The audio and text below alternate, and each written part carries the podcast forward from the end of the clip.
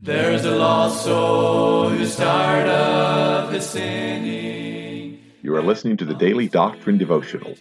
This is a daily podcast designed to teach and preach Bible doctrine each weekday throughout the year. This is evangelist Tim McVeigh asking you to please let others know about this podcast so that they can subscribe or tune in each weekday. At the end of the podcast, we will provide you with subscription information as well as contact information for our ministry. Thank you for listening, and we pray that the Lord will help each of us as we study and preach the Word of God. And the saints all with gladness are singing the glorious song of the redeemed, song of the redeemed. Thank you once again for tuning into the podcast. We're going to be our Friday edition of the podcast in Matthew chapter 8. Again, there's a reminder we're going to be at the Cornerstone Bible Baptist Church up here in the state of Maine. What a blessing it is to be in the state of Maine one more time. And tonight we're staying here in York, Maine, and I got a place about nine hours in, three to go. And it's just difficult traveling all 12 and a half. Well, that's driving time, about 10 and a half hours, 12 and a half, 13 hours with the children in the car. And so we went ahead and got a place.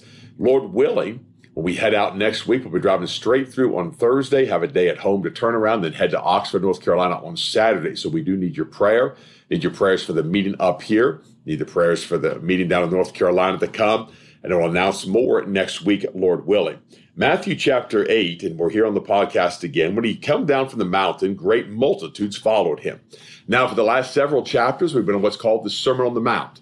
And that is Jesus Christ, of course, preaching. And he's preaching the word of God. He's preaching to his disciples there. And he's giving them instruction. He's giving them all of these things we spoke of at this time. But now he comes down and we see immediately multitudes, great multitudes followed him. You say, what does that word great mean? Well, go look up great. It means a whole lot of people. And so there were great multitudes. Almost overwhelming is the connotation it bears. There were so many people, it's hard to understand.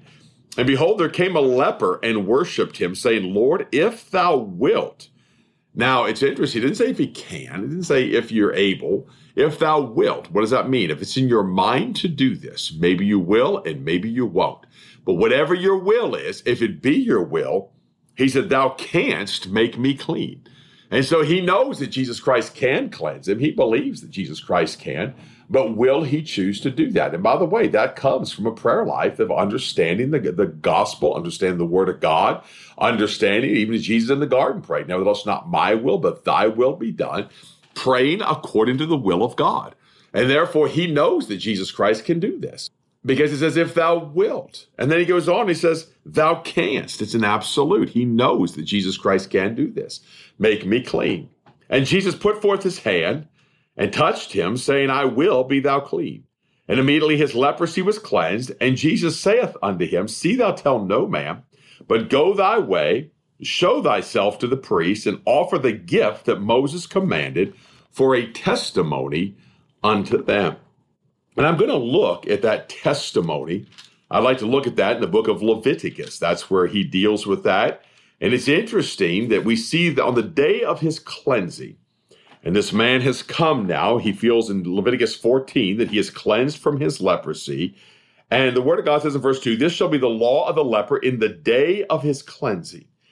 And he shall be brought forth unto the priest. This is the day of his cleansing. This is where this, this man is at this point. Jesus Christ has touched him. He's made him whole. He's cleansed him. But now he has to go to the priest. And the priest shall go forth out of the camp, and the priest shall look and behold, if the plague of leprosy be healed in the leper. This is the day of his cleansing.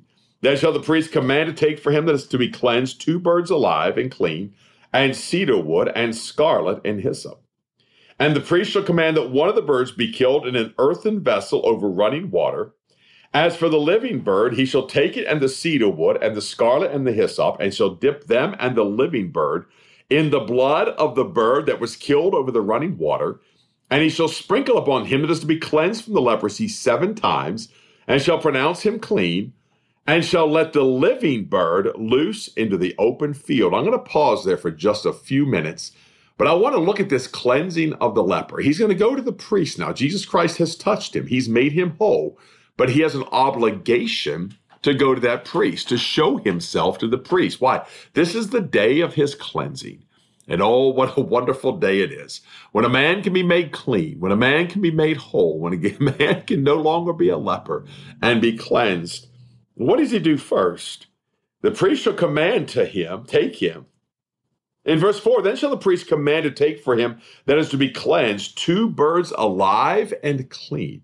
There's two living birds that are taken, and cedar wood and scarlet and hyssop.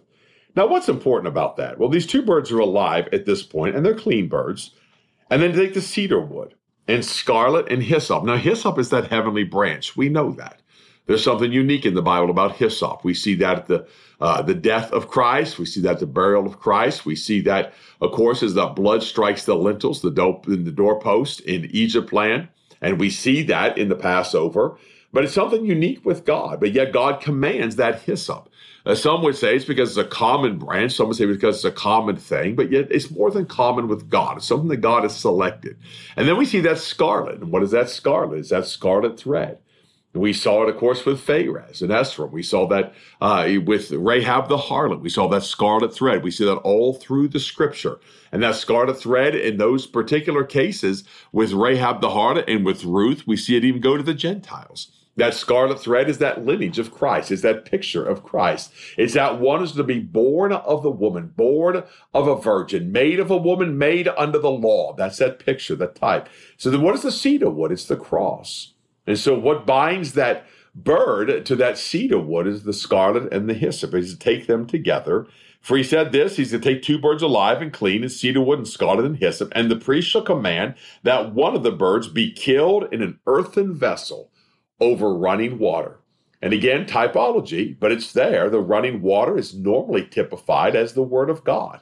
He's killed in an earthen vessel. What's what's killed in an earthen vessel? Jesus Christ was killed in an earthen vessel. Over what? Running water, the word of God. He died according to the scriptures. That's the running water. Therefore, we see that bird is made a sacrifice for the leper. He's made a sacrifice that his blood can be shed He's bound to the cross with a scarlet thread. He's bound to the cross with hyssop. And there that cedar tree holds him until what takes place then? He's killed in an earthen vessel. He dies on the cross. He's slain on the cross. He dies in that earthen vessel over running water, according to the scriptures. And that's how that leper is to be cleansed. As for the living bird, and again, the living bird is a unique uh, unique thing to study, and I've preached it for years. It's that one of the living sacrifices. The other is that scapegoat. And he said to present your bodies a living sacrifice. What are you? You're that living bird. What do you do? You take the blood that's on your wingtips and you fly out to the wilderness and then you proclaim the message of, of Jesus Christ. That's what that living bird does a living sacrifice. He is a sacrifice. He's been offered at the door of the tabernacle. He's been offered to that priest. But now you have the blood of Christ and now you go and you take that message to a lost and dying world. You bear it upon your wings. That living bird, he shall take it and the cedar wood and the scarlet and the hyssop. Again, that lineage, that uh, the the race the blood, the branch that applies the blood, the cedar wood's the cross, and shall dip them and the living bird in the blood of the bird that was killed over the running water. That's you and I in Christ. And he shall sprinkle upon him that is to be cleansed from leprosy seven times, and shall pronounce him clean. And then shall let the living bird loose into the open field. And then verse 8, and he that is to be cleansed shall wash his clothes and shave off all his hair and wash himself in water. Why? He's a new creature. He's been made new. Old things are passed away. Behold, all things become new. What are the old things? His hair, his eyebrows, his hair, his, fish, his facial hair, his bodily hair. Wash himself in water that he may be clean. And after that, he shall come into the camp and shall tarry abroad out of his tent seven days. or seven days of purification. And by the way, if that woman with the issue set apart for seven days, he ought to be set, apart for seven days. But it shall be on the seventh day that he shall shave all his hair off his head, and his beard, his eyebrows, even all his hair he shall shave off. And he shall wash his clothes, also he shall wash his flesh in water, and he shall be clean. It's an absolute, it's a guarantee he's going to be clean. Therefore, he's washed, he's cleansed, he's purified. All things become new. On the eighth day, he shall take two he lambs without blemish and one ewe lamb of the first year without blemish, and three tenths of a fine, three tenths deals of fine flour for a meat offering, mingled with oil, and one log of oil. The priest that maketh him clean shall present the man that is to be made clean, and those things before the Lord at the door of the tabernacle of the congregation. So now he has the two he lambs, he has a ewe lamb, he has the fine flour, he has the oil. He's come before the priest. The priest is going to present him before the Lord. Isn't that interesting? That priest is the one that's going to present him to the Lord. What does the Lord see? the Lord sees that blood upon him. The Lord sees that blood that's been sprinkled upon that man. He sees that he's been cleansed. He sees that he's been washed. He's now acceptable in the sight of the Lord. The priest shall take one he lamb and offer him for a trespass offering and the log of oil and wave them for a wave offering before the Lord. And he shall slay the lamb in the place where he shall kill the sin offering and the burnt offering in the holy place. For as the sin offering is the priest, so is the trespass offering. It is most holy. And the priest shall take some of the blood of the trespass offering.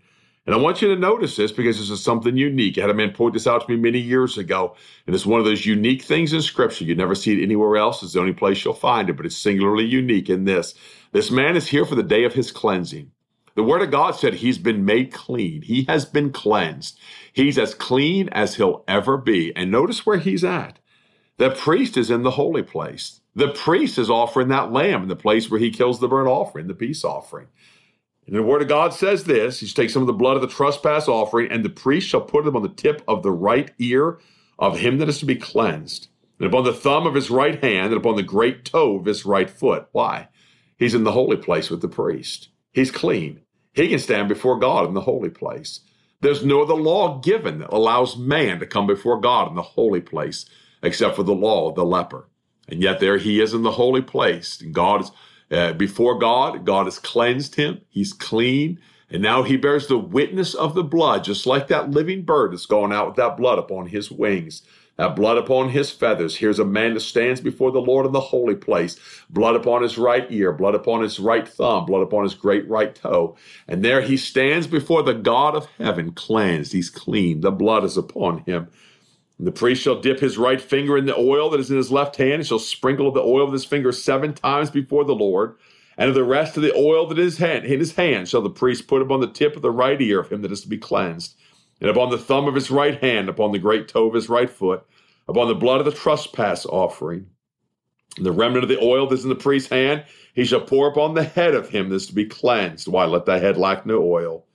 And the priest shall make an atonement for him before the Lord.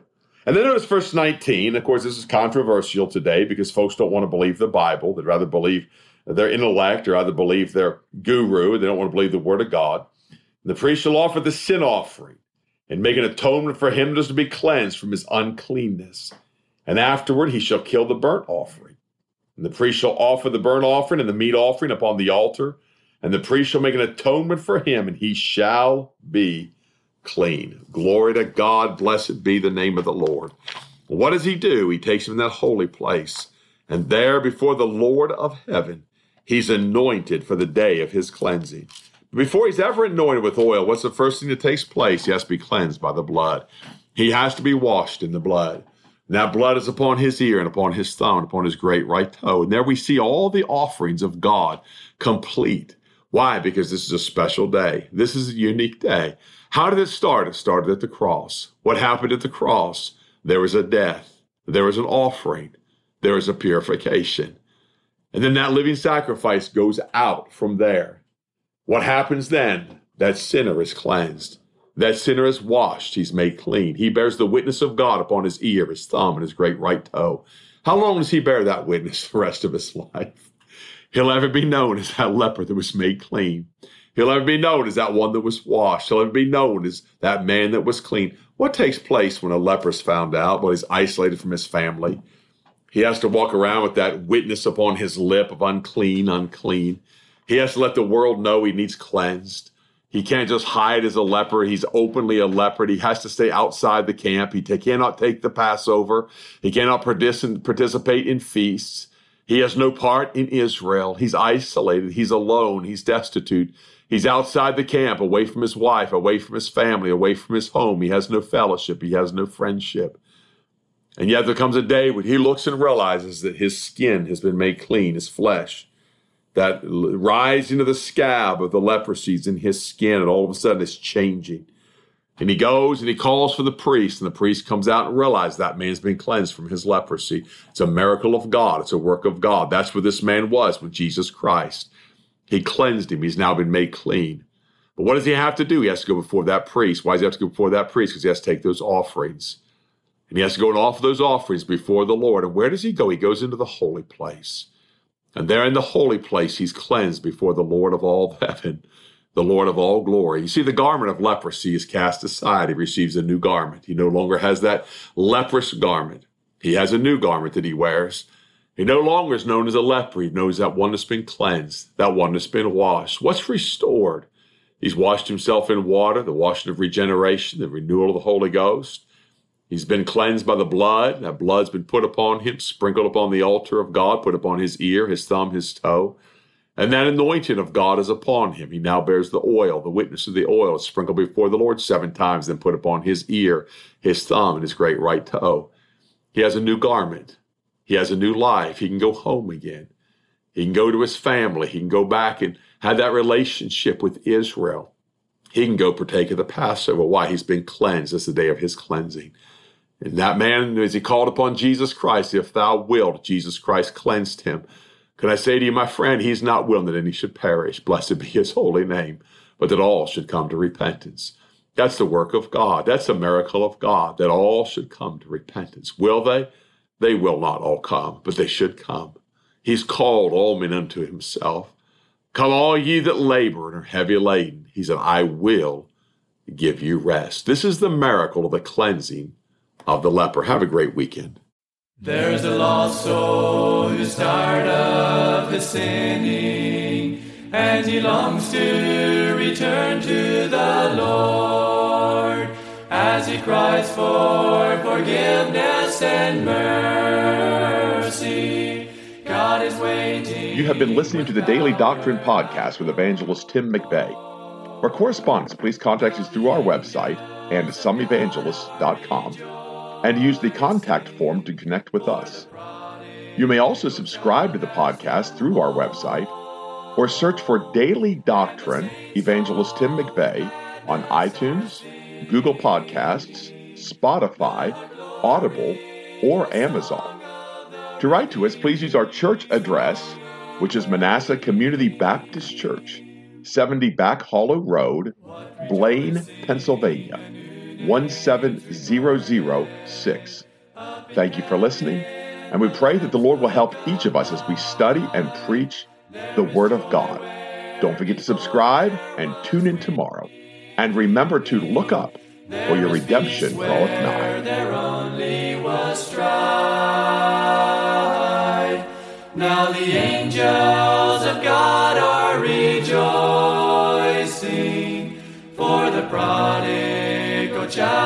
has come home, and the saints all with gladness are singing